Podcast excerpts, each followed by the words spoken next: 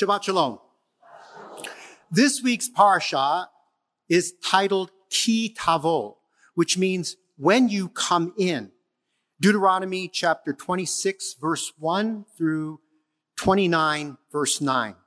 This Parsha covers regulations regarding tithing once the Jewish people enter the Promised Land, as well as blessings for obedience and curses for disobedience.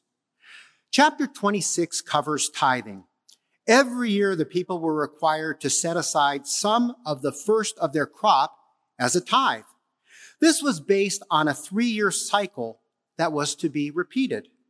During the first two years, this tithe was to be given to the place where God would establish his name, referring to the centralized worship which would eventually be established at the temple in Jerusalem.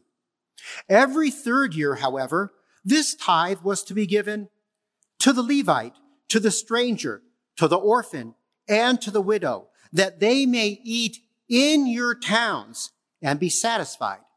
Verse twelve.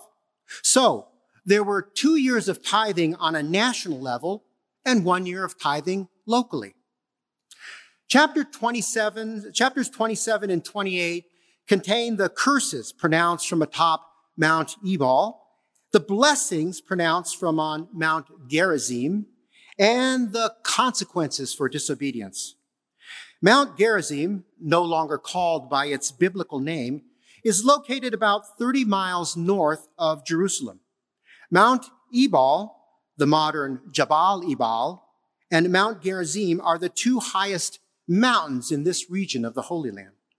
The biblical city of Shechem, a city frequently mentioned in the Old Testament, was located at the base of Mount Gerizim. Now the tribes were separated. Six tribes on Mount Ebal, the mountain from which the curses were pronounced, and Mount Gerizim, from where the blessings were pronounced. The tribes that stood on Mount Ebal to pronounce the curses were Reuben, Gad, Asher, Zebulun, Dan, and Naphtali.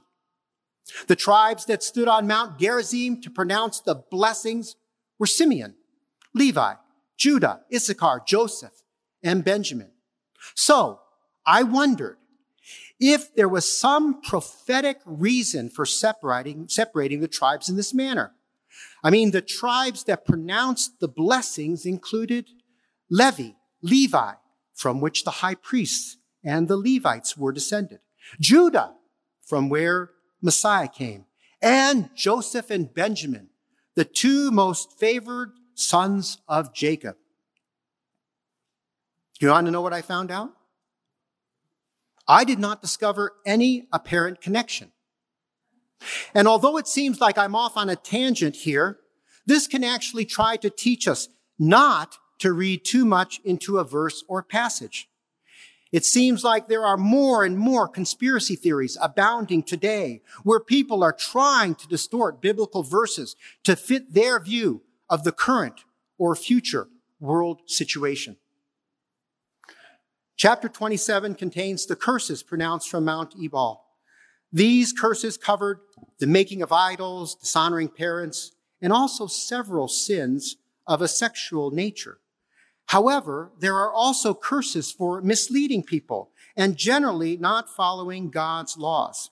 There have been several who have mentioned that many of these sins can be done in private without anyone knowing. But the implication is that God sees all, and there will be consequences for even those types of actions.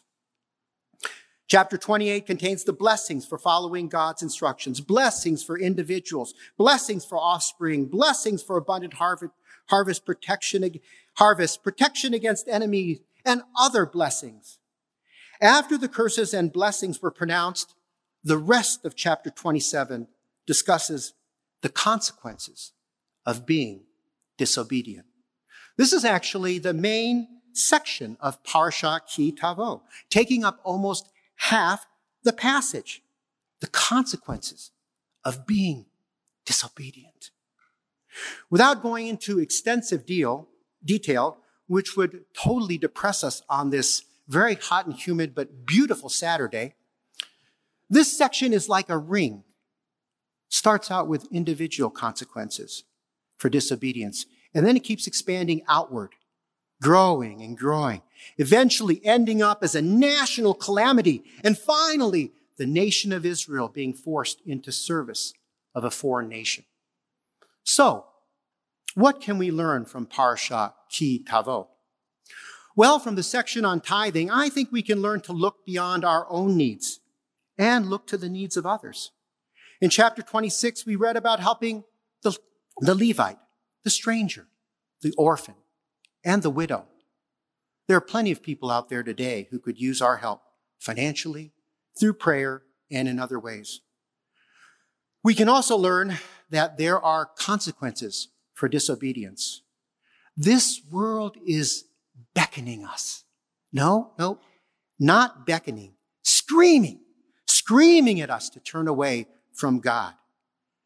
As an example, I've been shocked, absolutely shocked, by the relatively recent numbers of, number of commercials on the radio about gambling. Something that I noticed as soon as sports betting became legal in Michigan. There is not a day that goes by when I don't hear at least one of these commercials. And the flip side of this are the commercials for problem gambling. They're just sad. Bringing up examples such as, have you ever gambled and not had enough money for bills, for groceries, for your family? That's so sad. It really is. This is the type of thing that might seem innocent at first, but can grow to have consequences. And if there is somebody out here dealing with that issue today, I pray that you come to speak with Rabbi Lauren. Really, something that really can be helped.